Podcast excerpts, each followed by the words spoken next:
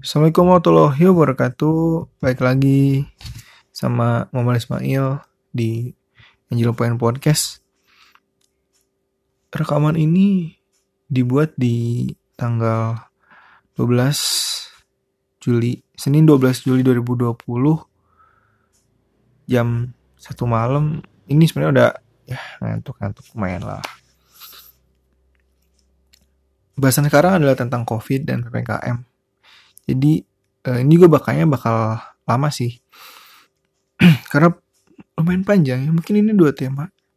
Tema udah bikin satu, bikin dua cuman enggak deh, bikin satu aja. Hmm, kalian bisa dengerin ini sambil kerjain tugas, kerjain kerjaan kantor, sama ngerjain teman. Enggak sih, enggak masuk. Eh, Baik kita mulai dari kalian pernah nggak sih ngelihat sekeliling kalian gitu? Situasi situasi kondisi pantauan jangkauan anjay anjir di sekitar kalian gitu. Di mungkin di rumah atau keliling kota sekeliling kota bahkan mungkin se Indonesia kalau faktanya di Indonesia COVID itu mulai naik lagi gitu kan. Eh uh, singet gue tuh kalau di Indonesia tuh naik lagi COVID di bulan Februari kalau nggak salah. Tahu deh, tapi COVID sekarang naik lagi dengan apalagi dengan varian baru ya katanya. Kayaknya ada, ada Delta, ada apa sih Delta Alpha gak sih? Mungkin ntar bakal ada varian baru jadi kayak Whiskey Tango Frog Foxtrot. Mungkin bakal disingkat dengan What the fuck? Nggak, nggak, nggak sih. Nah, dengan adanya varian baru ini, katanya COVID ini makin gampang untuk menular. nah, kebetulan gue ini kena satu keluarga COVID positif loh. Uh, ceritanya mungkin kita nggak nggak nggak saling tuduh kayak ini terdeteksi dari si ini, terdeteksi dari uh, gue atau ibu atau kakak gue nggak ada yang tahu tapi kemungkinan besar kita terinfeksi atau apa ya ketularan dari uh, tempat umum gitu.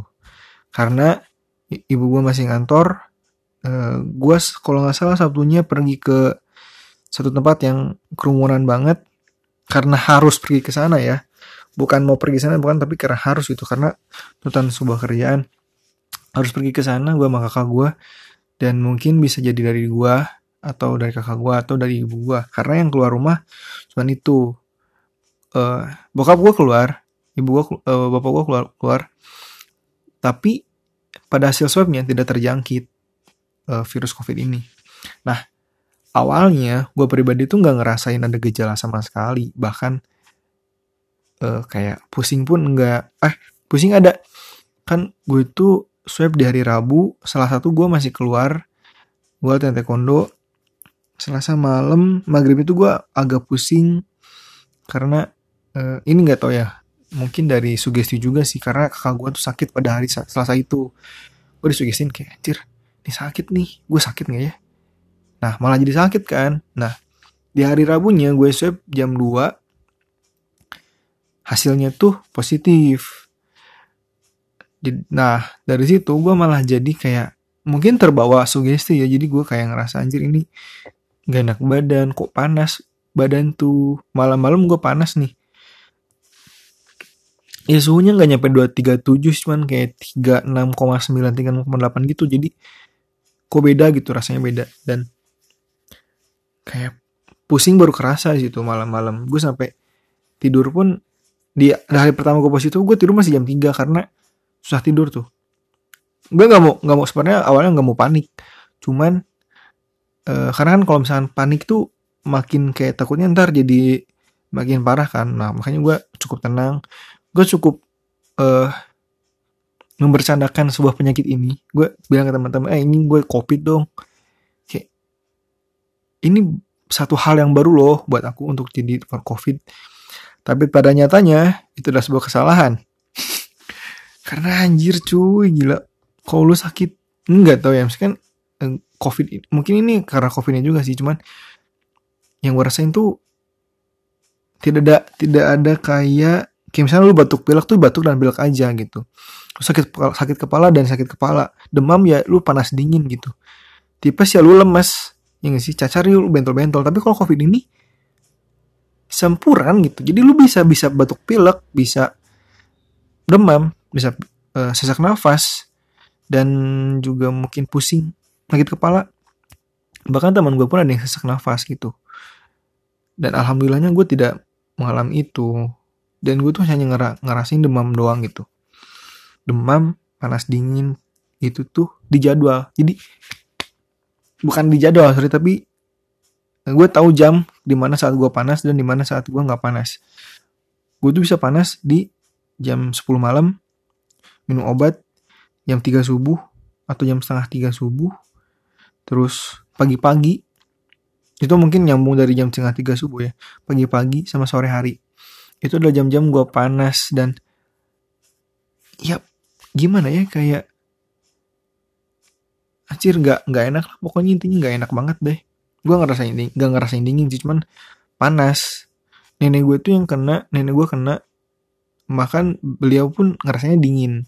Beda sama gue yang panas. Gue bilang ih kok panas banget keringetan gitu ya. Bahkan gue makan pun keringetan. Dan nenek gue bilangnya enggak dingin. Lah beda pada satu rumah gitu. Kita isoman di rumah gitu nggak ke mana-mana di rumah bener-bener di rumah berempat gua ibu gua nenek dan kakak gua.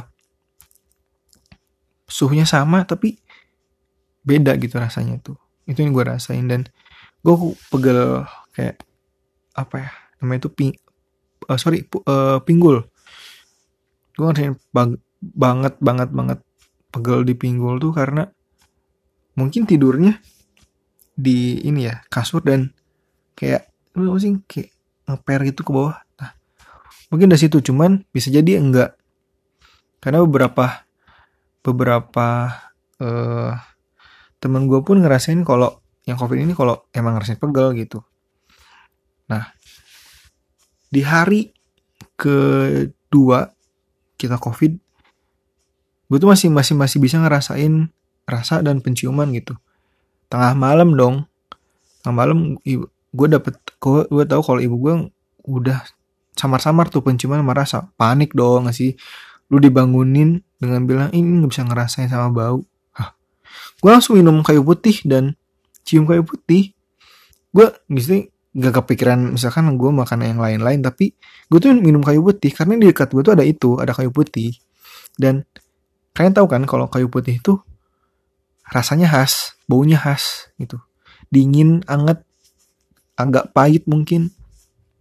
Tapi gue tuh minum itu dan di lidah masih kerasa tapi di hidung enggak karena mungkin gue juga batuk pilek kehalangan sama ingus mungkin tapi ya gue coba, coba positif aja. Oh ini mungkin ke, kehalangan sama ingus aja jadi masih bisa ngambilin cuma dikit.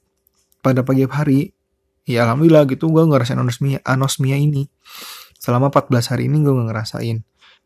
Puncaknya puncaknya sakit ini ada di hari ke 7 sampai ke 10 atau 6 sampai ke 9 10 udah mungkin udah mungkin baikan.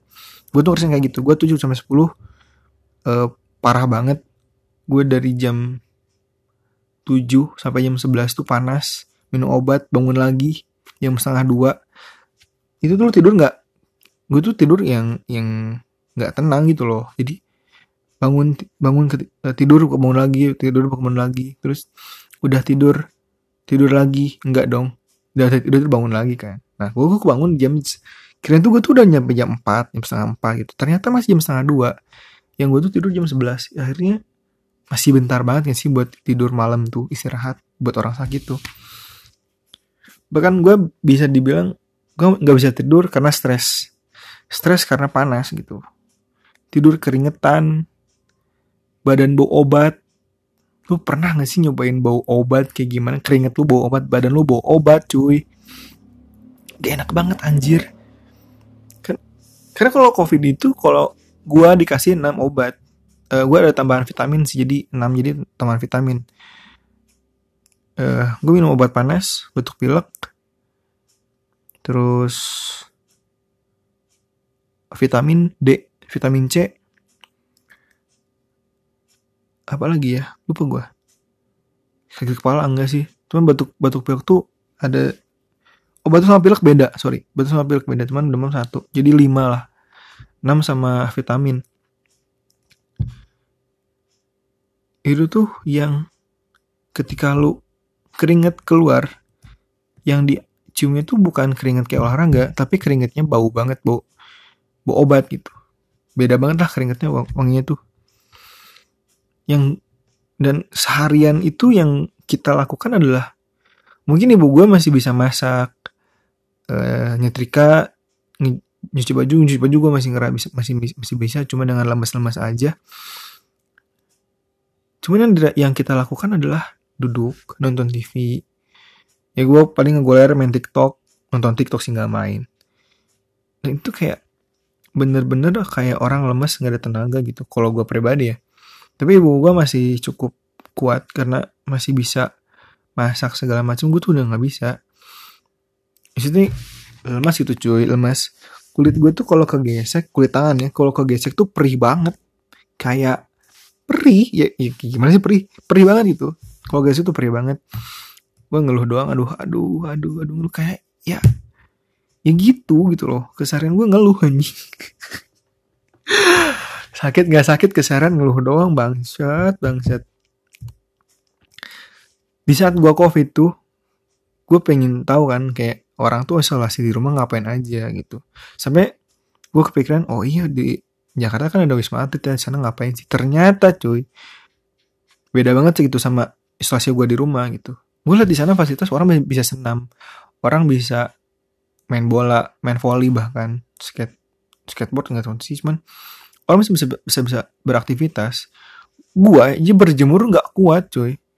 Gue berjemurnya keringetan banget. Gue baru 10 menit berjemur tuh anjir udah keringetan udah kayak ya kayak kayak berjemur. Gimana sih? Makanya gue tuh sama selama 10 hari isoman sorry iya emang 10 hari karena di hari 11 12 13 14 gue udah udah nggak sakit. Udah udah udah dibilang sembuh. Cuman gue masih isoman gitu. Sampai hari ke 10 gue tuh isoman gak berjemur tuh paling cuma dua hari. Itu pun setengah jam dan 10 menit. Dari yang berbeda ya setengah jam sama 10 menit doang. Karena nggak kuat itu loh. Nggak kuat panas dan lemes gitu. Dan di wisma atlet bisa orang bisa main bola dan main volley gimana ceritanya? Apa yang apakah yang dirasakan tiap orang beda-beda? Mungkin. Iya who knows? Cuman kok bisa? Kok kok gak ada tenaganya anjir buat jalan aja susah gitu. Nggak susah cuman lemas gitu. Bersentuhan aja pak. Sakit banget orang kok bisa main futsal. Bahkan katanya harus terus olahraga kan buat pemanasan segala macam aku tidak melakukan itu karena ya sakit. Badan gue sakit banget. Nggak bisa. Ketika gue ketika gue uh, covid ini oh sorry gue covid di tanggal 13 sampai ke akhir Juli. Eh akhir Juni sorry akhir Juni. 13 sampai 20 tiga eh 13 sampai 30 gue diem di rumah dan itu cuman gue gitu. Eh 13 gak sih? Sorry lupa gue tapi 14 hari dari 30 Juli itu Juni itu berapa hari ya? Ya pokoknya sekitar segituan lah. Dan ketika gue covid masan uh, lagi sakit covid ini ada muncul satu isu yang mm, gitu loh. Ada satu satu satu orang yang mengidentifikasi kalau dia baru keluar sorry terlalu jelas dia baru keluar dari sebuah juru besi namanya penjara. Dan inisial ini ada orang ini ada itu nggak percaya covid dan dia bilangnya ini konspirasi elit global ini bla bla bla bla dan di endorse covid. Kayak gimana anjir? Kakak gue tuh di swab jam 9 pagi atau jam 7 pagi itu penuh banget di RSU tuh. Penuh banget orang-orang yang pada sakit dan siapa yang mau endorse gitu anjrit? Siapa yang mau endorse orang yang tidak tahu apa-apa? Orang biasa gimana mau endorse ngapain? Ya artis mungkin ada yang uh, ngepost di Instagram atau di TikTok untuk menginformasikan bahwa dia COVID. Ya buat gue itu adalah sebuah informasi, konten buat mereka dan siapa tahu uh, mereka kayak apa ya memberikan memberitahu kalau mereka covid dan orang-orang yang terdekatnya pun kok oh oh dia covid nih gue save dah. Takutnya kena gitu dari dia iya gak sih? Bisa jadi kan?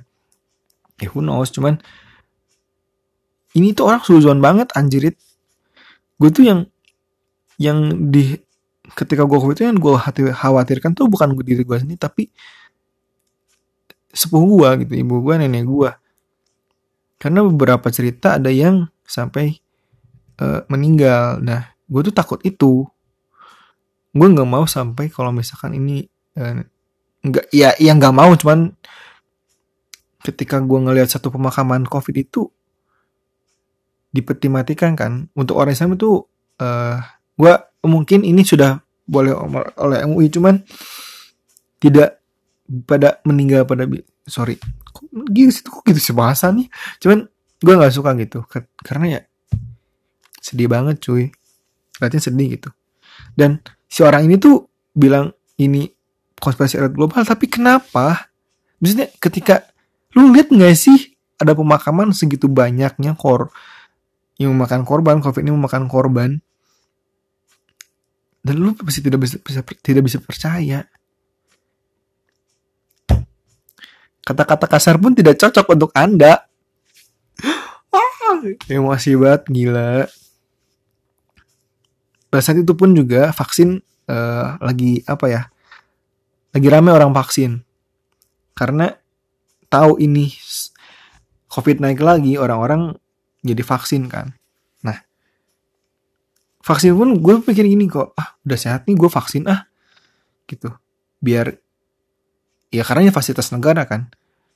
Tapi ternyata tempat vaksin pun ketika lu vaksin yang mungkin yang daftar pada sebelum beberapa hari dan lu dapat jadwalnya pun uh, itu tidak akan ramai. Tapi ketika ada vaksin yang berhadiah motor lu tahu gak ada vaksin hadiah motor? Anjrit kayak gimana itu yang vaksin yang gak sakit dapat motor ya. Nggak gitu cuy. Itu yang vaksinnya demam demamnya langsung dapat mobil ya. Nggak anjrit. Gimana caranya? Ada vaksin dapat hadiah mobil. Halo Indonesia Indonesia. Vaksin yang yang yang apa namanya sebutnya kayak uh, spontan. Jadi tidak ada daftar sebelumnya. Itu cukup rame. Rame banget gila. Sampai nggak ada ini apa social distancing nggak ada mereka tetap tetap bersentuhan karena rame banget gitu. Bahkan tidak tidak ter ada beberapa video yang gue lihat itu tidak terkontrol gitu vaksinasinya kan jadi ya buyar si apa namanya itu vaksinasinya. Gitu dan gue tuh niat mau kok mau langsung vaksin kan ketika gue ketika gue sembuh tapi ternyata nggak bisa. Harus nunggu 3 sampai 4 bulan dulu baru bisa vaksin uh, gak ngerti kenapa cuman ketika gue melogiskan gue tuh punya punya gua, di dalam tubuh gue tuh ada virus mati nih covid kan. Si covid ini tuh ada virus mati di gue kan vaksin memasukkan virus yang sudah dilemahkan. Takutnya yang lemah ini ngebangunin yang mati. Eh bangun. Karena tubuh manusia. Anjrit nggak gitu tapi tapi siapa tahu yang melemahkan ini bisa ngidupin yang mati. Di Dortense nggak gitu teman. Takutnya kayak gitu. Makanya harus nunggu 3 sampai 4 bulan dulu. Itu logisnya gue tapi nggak tahu. Ya mungkin kalau misalkan lu pada tahu ya kasih gue deh. Bentar.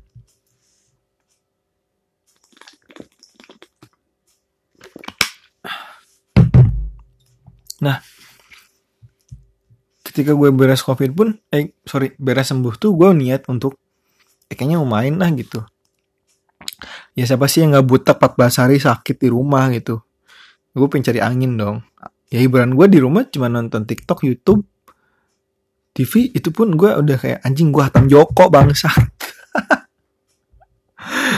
Joko marah sampai jadi anak SMA bawa mobil. Gue tahu anjing nonton Joko Joko. Joko beda ya sekarang. Nonton FTV nonton YouTube TikTok uh, sama Mbak Nana dan Dewa. Hmm, gila kesehatan gue hafal banget.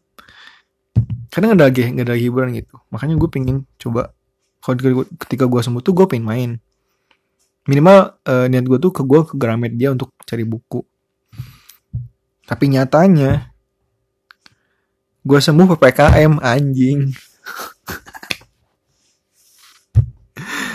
Gue sembuh liburan sekolah udah libur ppkm ini guru-guru aduh mau liburan ah udah selesai uas nih. Eh ppkm nggak boleh ke mana-mana. Eh pada tutup. Nggak bisa kayak gini caranya. Atau anak ekstrovert ini sebuah bencana. Bahkan si ppkm ini pun uh, banyak pro kontranya gitu. Maksudnya untuk masyarakat kecil dan pemangku kebijakan. Ini sebetul kebijakan ini bisa dilihat dari dua sisi sih buat gua tuh. Dari sorry dari dua sisi bisa dilihat dari bisa dilihat dari dua sisi gitu. Iya gitu. Pertama uh, kita lihat dari sisi masyarakat kecil deh masyarakat pada umumnya gitu.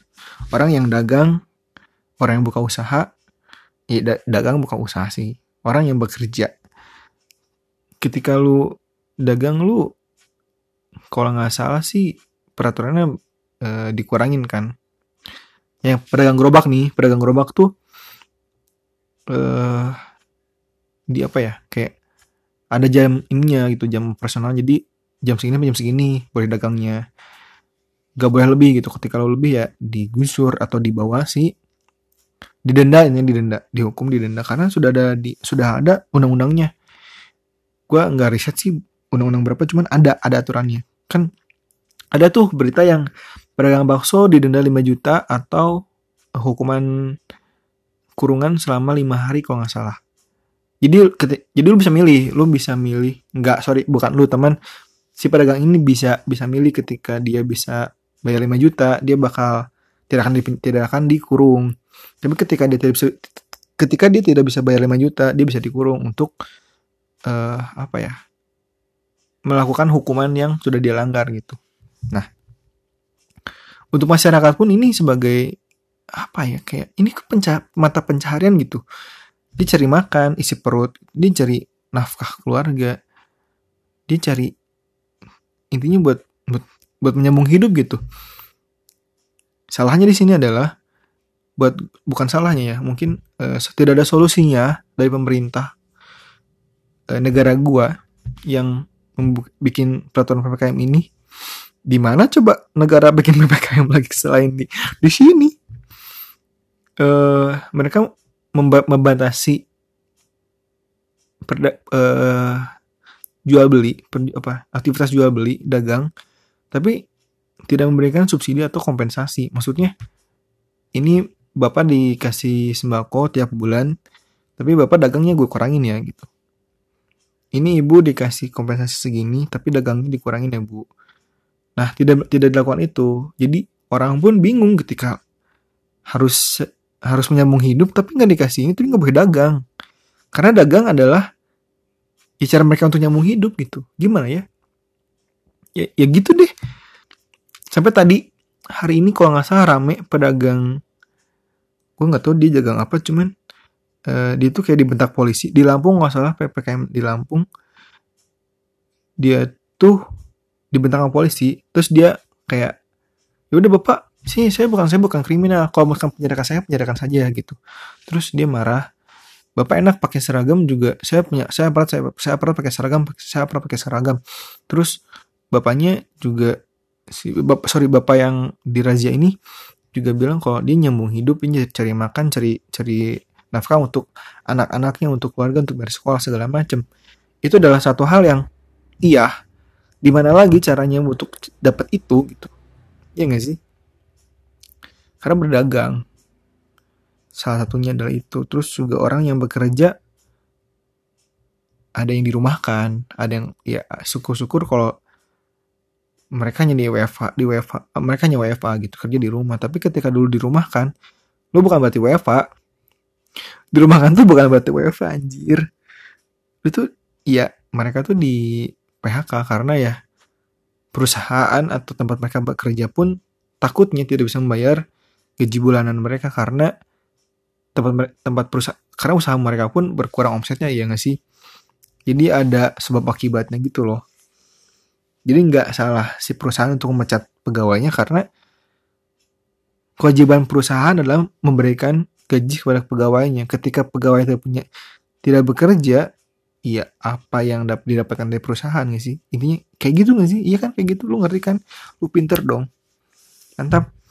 Untuk kedua adalah sudut pandang dari kebijakannya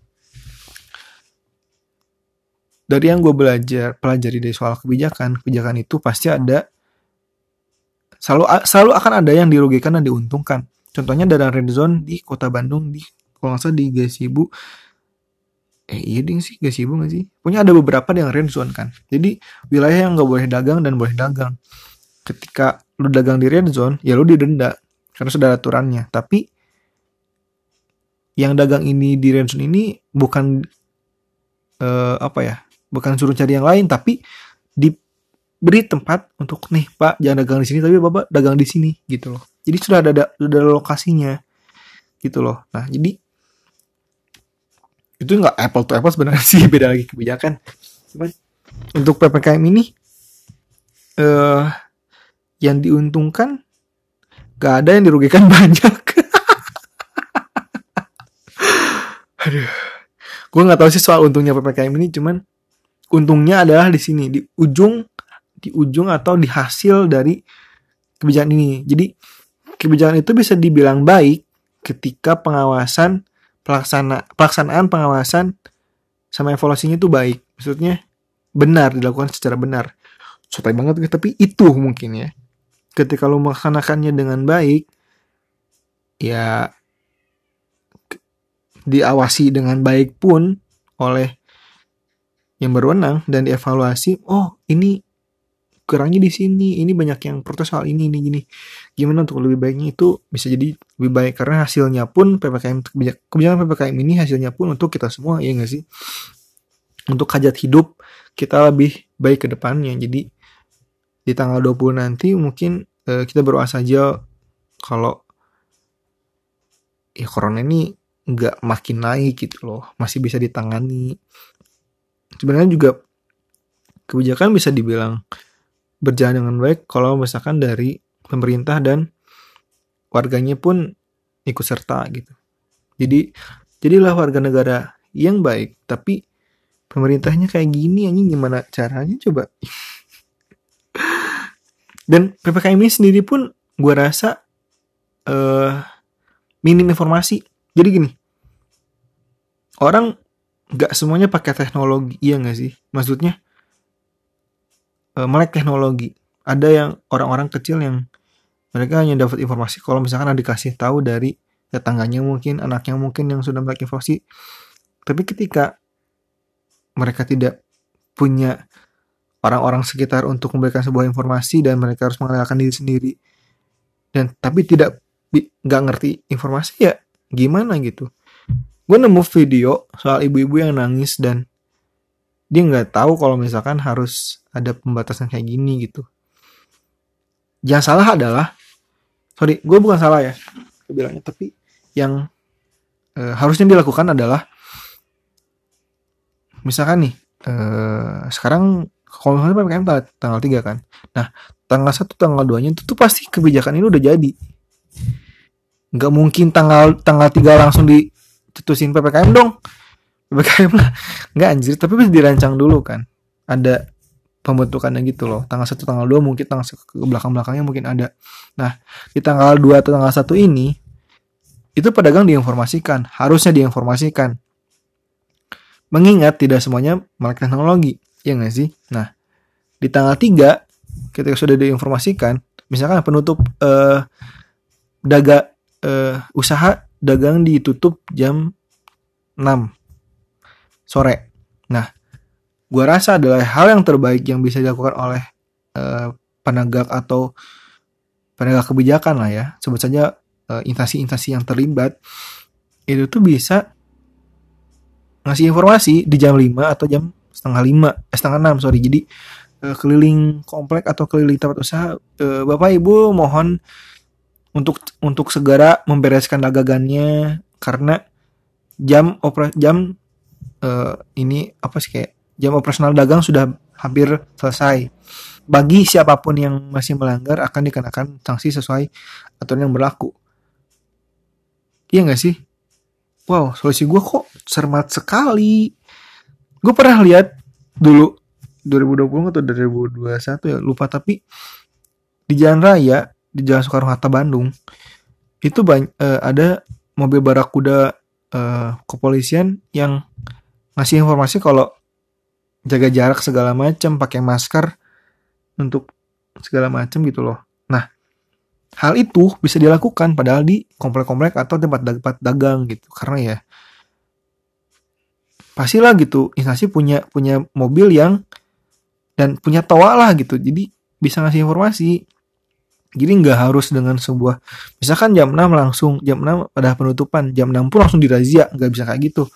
Maksudnya nggak perlu kayak gitu dan sampai harus ngerebut dagangan segala. Maksudnya ketika lu ngerebut dagangan buat di apa gitu? Dimakan di kantor kan nggak mungkin karena ya jatuhnya nggak halal nggak sih? Itu sebenarnya pencurian sih buat gue lu nggak harus nge nge ngerampas gerobaknya da, uh, atau tepat atau mungkin makanan makanan ini nggak harus di nggak usah di, harus di apa ya dirampas. Karena itu hanya merugikan mereka. Mereka bisa jual itu loh pada besok hari. Mereka bisa jual itu atau mereka bisa makan itu untuk jadi penyambung hidup mereka. Iya gak sih? Solusi gue keren kan? Oke. Okay. Ismail untuk Indonesia lebih maju. Sebenarnya banyak banyak banyak cara untuk melakukan apa ya penyebaran informasi. Dan tidak dilakukan dengan baik. Bahkan aparat kepuasan sorry. Uh, yang ngejaga pembatasan aja nggak nggak tahu informasinya. Gue pernah lihat video kalau ada miskomunikasi dari uh, yang ngejaga pembatasan jalan gitu loh. Jadi buktinya ini buat dalam bukti kan. Mereka bilang kalau ada miskomunikasi Berarti artinya komunikasi mereka tidak tersampaikan dengan baik. Iya nggak? Ya iya dong, kan ada miskomunikasi. Masa masa dibilang baik kan nggak mungkin. Nah, itu solusi dari gue dan walaupun keadaan sekarang itu sedikit mungkin chaos, enggak, tapi belum tenang, tidak tenang, tidak begitu tenang dan tidak begitu baik. Tapi yang pasti adalah kita harus kita harus tetap jaga hati, jaga pikiran untuk tetap waras, tetap baik, tetap tenang. Karena kalau lu nggak tenang, kalau kita nggak tenang, ini chaos. Jadi bisa mungkin terprovokasi untuk terprovokasi sama hal-hal yang hoax atau hal-hal yang tidak mendukung uh, agar lebih baiknya keadaan kita gitu si pandemi covid ini gitu ya minimal tidak melonjak naik dan tidak banyak lagi penyebaran virus kan sorry penularan virusnya. Jadi tetap waras ya kalian. Ya semoga ini bisa baik dengan normal sih. Uh, cepat atau lambat ya semoga aja. Dan stay safe sih. Gitu aja. Podcast kali ini udah setengah jam. Gue udah ngebacot banyak banget anjir. Harusnya didengerin sih. Ya nggak harus cuman hmm, gitu deh. Makasih udah mau denger, makasih udah mau uh, nyaman sama podcast ini yang solusinya apa solusinya anjir? Ya itu tadi solusinya ya. Kebijakan sama informasi itu masih banyak cara loh dengan baik untuk tetap jadi saling silih asih silih asih silih asuh. Silih asih silih asih silih asuh. Tetap menjaga silaturahmi gitu dari dari penegak kebijakan sama masyarakat masyarakat. Jadi gitu deh solusinya cerdas kan? Cerdas dong masa enggak sih? Makasih udah mau denger makasih udah mau tetap anteng nyaman dengerin podcast ini. Tetap di sana tetap sehat. Salam buat keluarga jangan ke mana-mana dulu. Kecuali ke warung sama beli bubur kacang hijau. Mungkin itu enak banget anjir kalau di warkop ngopi. Sehat selalu jaga kesehatan dan see you next time bye bye